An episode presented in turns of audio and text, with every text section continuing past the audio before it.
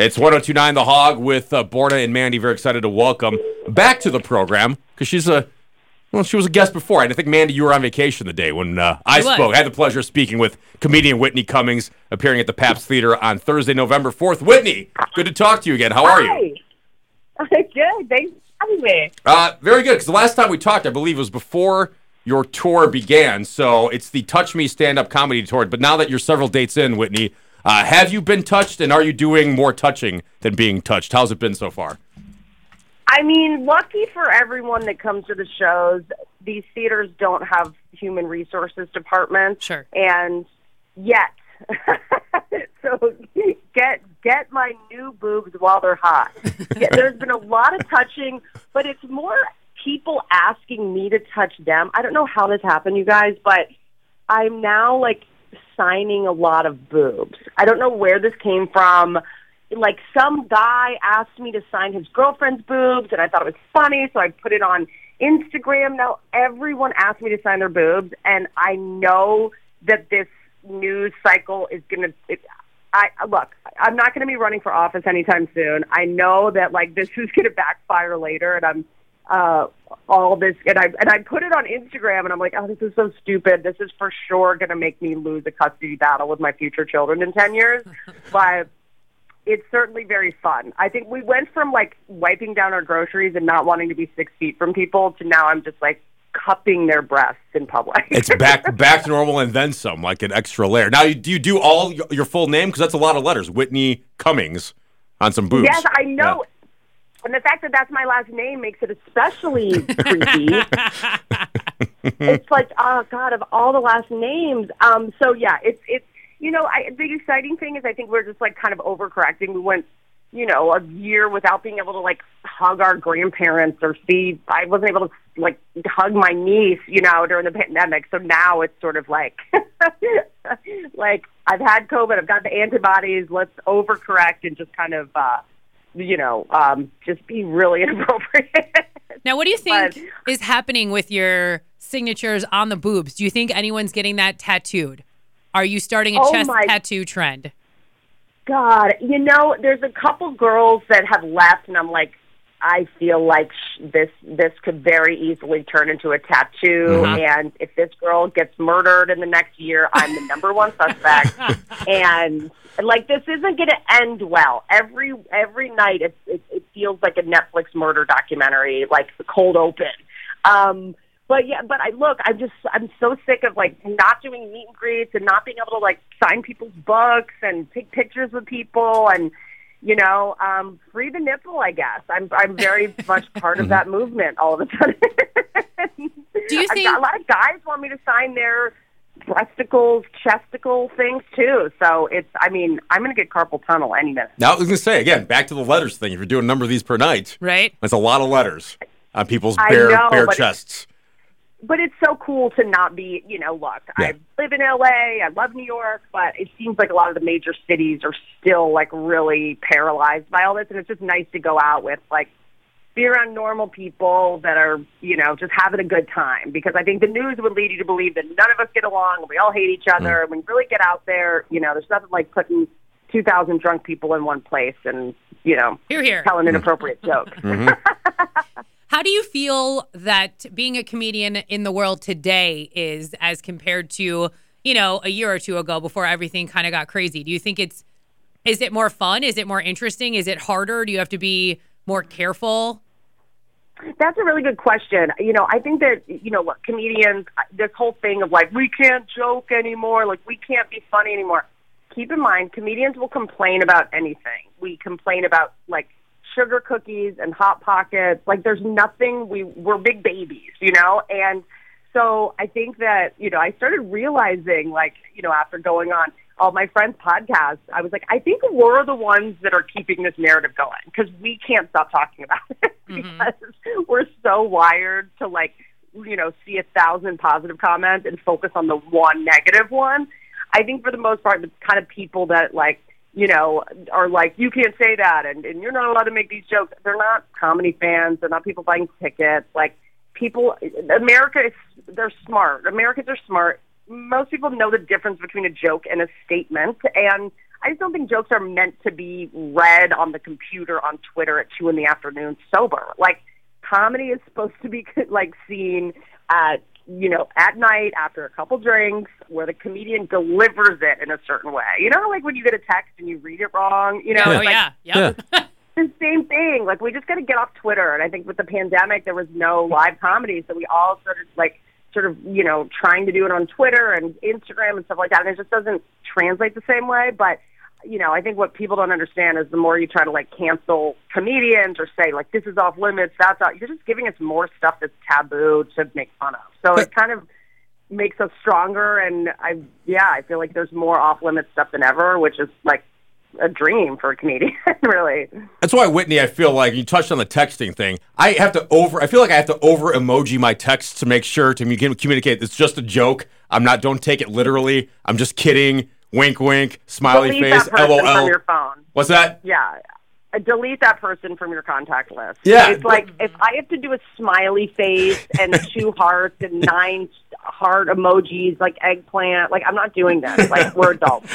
Well, egg, eggplant can serve its purpose, like different different times and whatnot for a for a joke there. So Yeah, I'm like, if you read it that way, that's on you. You're the weirdo. Like Yeah. you're gross. Like you're the mean. Per- you're. We should cancel you for reading it that way. You know, like so. uh So yeah, I, but I also think, look, I, I'm gonna the first person to say, like, you know, a lot of comedians stop doing comedy and they want to lecture people on how to vote and how to.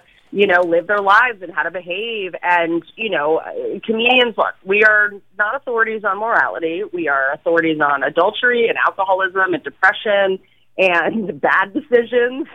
and like, I can see why people are a little bit like, I think people are more annoyed that a lot of comedians are kind of trying to be um, uh, sort of moral compass leaders and, you know, the woke police. And that's when people, I think people are like, okay, like, you know, stay in your lane. So I think as long as your goal is to be funny, like, pe- people will forgive you also. You know, it's not our job to like make friends. You know, I think comedians, there's this new thing where like everyone has to like us. It's like, that's not how this goes. Like, a lot of people are, if everyone agrees with us, we're probably not that interesting and not taking a lot of risks. You know, so I think uh, I think just you know the internet and looking at comments and stuff, we've just gotten too self obsessed with all that kind of stuff. Have you ever had any of these keyboard people come out to your shows in real life, like actually leave their grandma's basement and come and try to give you some business during one of your shows? Have you ever had to deal with a heckler? No, I don't think the like it just yes, I've I've had hecklers like not negative ones, but no, I think most people are cool. Like, and I think that nerds like for the most part, I just feel like people are trying to get your attention. They're just, look, Bill Burr came on my podcast and he put it perfectly. He's like, look, if I was 15 and I could reach one of my heroes, I would make so much fun of them. It's hilarious. Like, you know, so if someone's commenting on your page, like you just, I just try to look at the compliment. Like if someone's like, your third special was so much better than your second special. And I'm like, oh no, that hurt my feelings. I'm like, wait a second, you watched two of my special. Thank you. Yeah. like, take the win, you know? Or if someone's like, I saw you, I listened to your podcast and you said this. And I'm like, well, you listened to my podcast. Thank you. Like, it's just like, the deal wasn't everyone's going to love you all the time. That's psychotic. Um, so, so, but usually if someone's really nasty, you know, on, uh, on Instagram or something, if you write back and go, hey, like, why do you say that? They'll be like, I'm so sorry. I didn't, I didn't think you were going to That's a see true it. story, You yeah. know? Yep. yeah.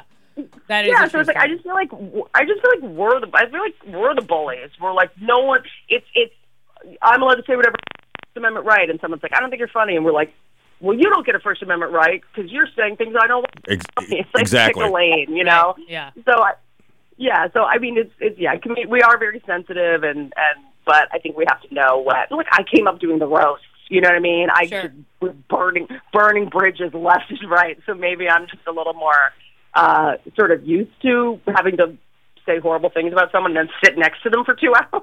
Right, Like, right. You know, you you either you know, I think you either take risks and you're going to be brave or you're not. And I think that, um, yeah, I think most people are smart. I think most comedy fans get it. And you know, even if it, it's like we we're coming here to hear people say things that no one has the that no one's allowed to say anywhere else. You know, you got to take someone through a haunted house, but um, but yeah, I just think you've got to be sort of thoughtful about it, and your heart's got to be in the right place. You know, we're looking at all of the things that you do go on tour, write for shows, do this podcast. Do you have more hours in the day than anybody else? How do you get all that work done? Borna and I were talking about that off the air before you called in. Like, how does she do it? It sounds exhausting. It's called Adderall. Okay, I'm fair. kidding. Yeah, so Uh, medicate, no, I'm kidding. I, I did have to take Adderall when I was writing a book because I was just so bored of myself. Sure. Um, that I, I I did take Adderall for that. Um, but you know, I I you know I look I I.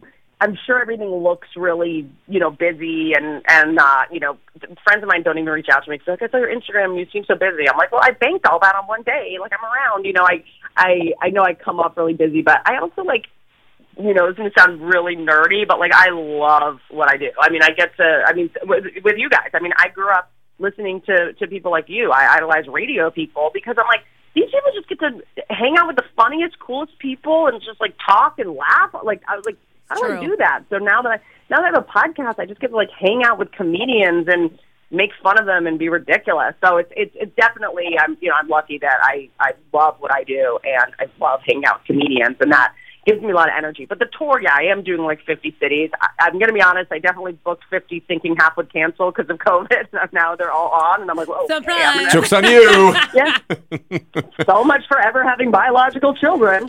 Uh, you know, but I think we all need, as lame as this is, we all need to laugh more than ever. And I guess I really just, I'm, I'm sick of this, you know, uh, thing where ev- media and comedians aren't being funny, and and I'm, you know, and t- look, if you don't like me or think I'm funny, fine. Come to the show for no other reason than than the fact that I'm not talking about politics. I'm not going to tell you how to vote. We're not like no topics that no, we're not talking about the pandemic. We're not talking about COVID or masks or vaccines. Like, you know, I think that a lot of comedians kind of forgot it's not our job to, you know, uh, uh, be arbiters of of the way people should behave. It's our job to just like make people laugh, you know, and um, and yeah, I definitely want to get back out there and just sort of like bring back, uh, help bring back like just like non-biased, not Republican or Democrat or like comedy. Uh, Whitney, looking forward to the show. Whitney Cummings, November 4th. It's a Thursday night, Pabst Theater, downtown Milwaukee. WhitneyCummings.com, Pabst, PabstTheaterGroup.com. We'll put it up at 1029thehog.com on our site. Yes, Mandy? I have one quick question, Whitney. That phone number that says "text me." Like, who is Yeah. it really though? Who is it? You can tell us. That's real. It's an app. It's called the Community app. And here's my deal: is like I feel like being a comedian can be so embarrassing sometimes because you're having to tell people about shows. Like, you know, it's kind of like harder. You know, I'll go to Houston, right? I'll do five shows in Houston. A month later, someone's like, "When are you coming to Houston?" I'm like, "How did you not know I was there?" Mm-hmm, like, sure. like it's you know, it's so hard to you know, uh, break through all the clutter these days on social media and stuff.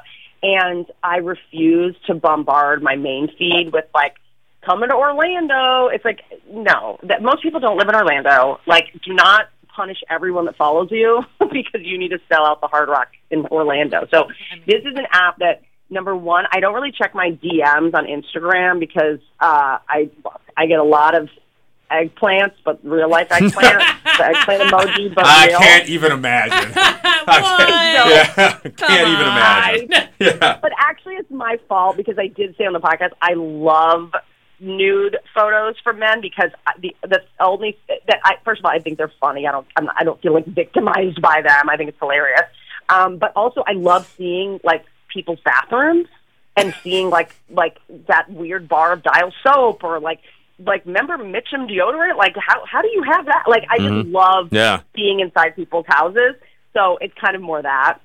And um like every guy for some reason has a black washcloth. I don't know why you guys think that is like it hides the dirt. I don't know. Always Born. like, every guy has like a like a s- like gross like crusty black washcloth.